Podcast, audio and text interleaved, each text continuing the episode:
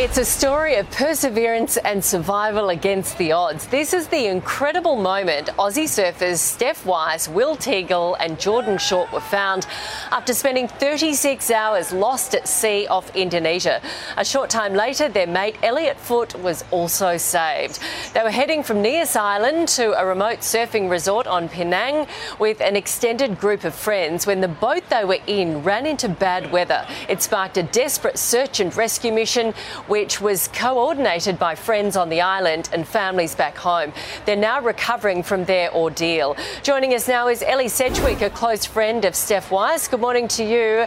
Ellie, how did you find out that Steph and her friends were missing? Um, I was camping in Western Australia and I got a phone call from her mum. Um, she couldn't speak very clearly because she was so distressed, but she was saying that, that um, they were missing. So I was at the other end of the phone trying to understand, piece together the words she was crying, saying. Um, but that's how I found out. As soon as she found out, she called me.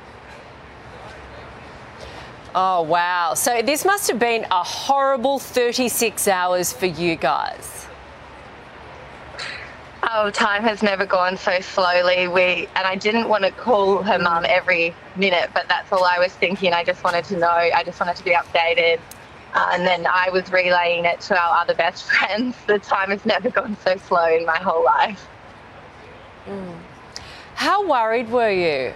Unbelievably, didn't sleep a second. Just waiting, just photos of us since high yeah. school yeah, it looks like we're just losing your audio there. I'm going to go to the Assistant Minister for Foreign Affairs to talk about how we got these kids back. Um, well, they're not kids; they're 30 years old. Uh, uh, Tim Watts, let's bring you in. We heard there was um, there was some criticism from friends of the rescued surfers that the Australian government did not step in early enough to help. Do, is that a fair assessment in your view?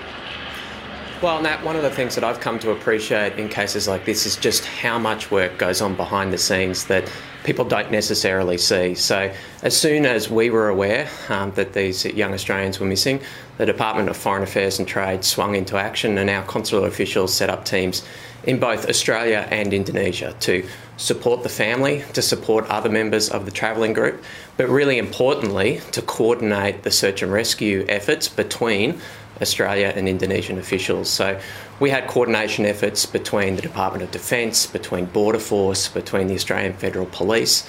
We had consular officials on the ground in Nias Island working with local authorities, um, as well as other members of the travelling group. Uh, Department of Foreign Affairs and Trade officials both sourced and funded um, a private aircraft to support the search and rescue operation.